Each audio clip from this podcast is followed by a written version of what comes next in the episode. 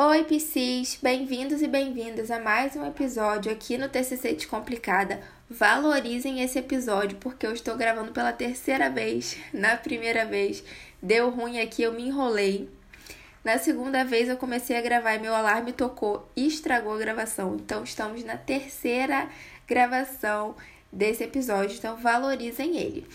Hoje vamos falar sobre o modelo cognitivo e eu vou tentar não estender muito para compensar da semana passada que foi grande, né? Então vamos lá. Bom, o modelo cognitivo é meio que a ideia central da TCC, o seu modelo teórico.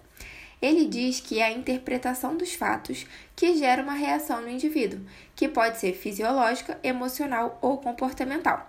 Isso é exposto por Aaron Beck, o criador da TCC, né? Em uma frase muito famosa nos livros de TCC, que diz assim: Não é uma situação em si que determina o que as pessoas sentem e fazem, mas como elas interpretam uma situação. Ou seja, a reação do indivíduo sempre vem de como ele está interpretando aquela situação que ele está vivendo.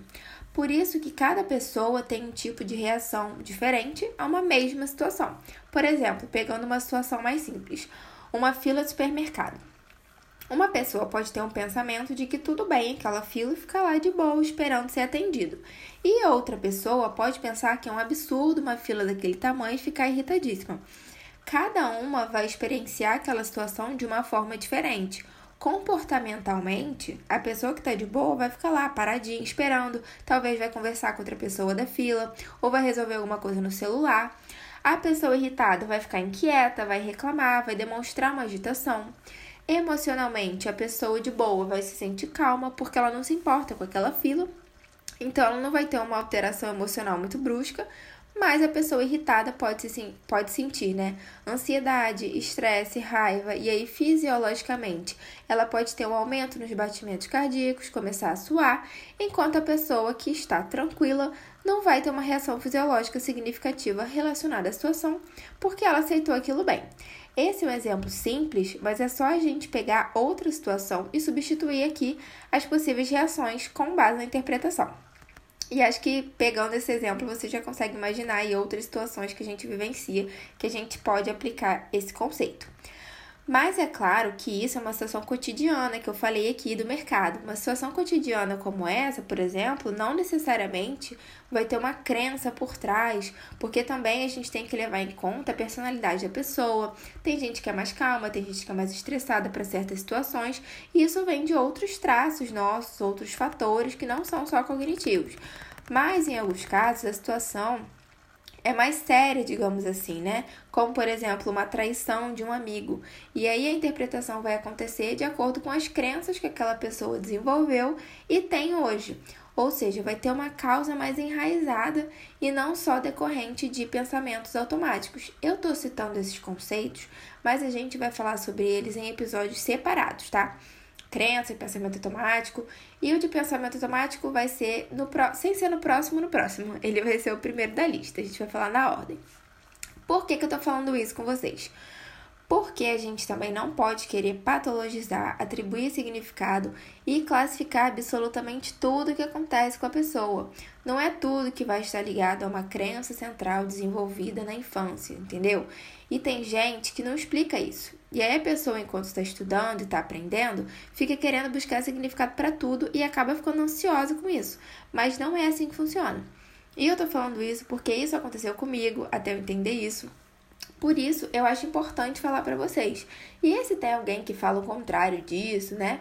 Tudo bem, essa é a minha visão. E eu tô explicando isso porque às vezes uma pessoa pode aprender esse conceito e aí quando estiver lá na fila do mercado estressada, ela vai ficar querendo buscar exatamente da onde que veio aquela irritação. Às vezes pode ser porque você não queria estar ali naquele momento, né, numa fila, simplesmente isso. Ou você tem um compromisso, não quer se atrasar e aí isso vai ser um pensamento automático que está te gerando essa reação de estresse. E eu tô falando isso porque quando eu comecei a aprender esses conceitos, eu ficava doida querendo aplicar tudo, sabe? Tipo, de que crença que vem isso? Então eu achei legal trazer isso aqui para vocês, além de explicar o conceito do modelo cognitivo. E eu vou ficar por aqui, porque o principal desse episódio é expor para vocês o modelo cognitivo, o que, que ele diz, né? Que é a interpretação da situação gerando a reação, que pode ser emoções, comportamentos e as reações fisiológicas. E eu vou deixar para voltar nesse assunto depois, porque a gente vai falar sobre crenças e pensamentos automáticos, senão acho que pode ficar muito confuso, misturar muita coisa aqui num episódio só. Então, guardem o conceito de modelo cognitivo, tá? Que é o que a TCC usa para se basear. Então, aconselho você, se você não anotou, volta no início e anota, que a gente vai falar muito disso ainda. E é isso, gente. Agora a gente está entrando mais a fundo, né, nos conceitos e no modelo da TCC. Os primeiros episódios foram mais introdutórios, então se ficar dúvidas, podem me chamar lá no Instagram, que é yasmincarvalho.pc. Ele tá escrito na capa do episódio, na capa do podcast, então podem ficar à vontade para me chamar. E espero vocês na próxima semana. Um beijo!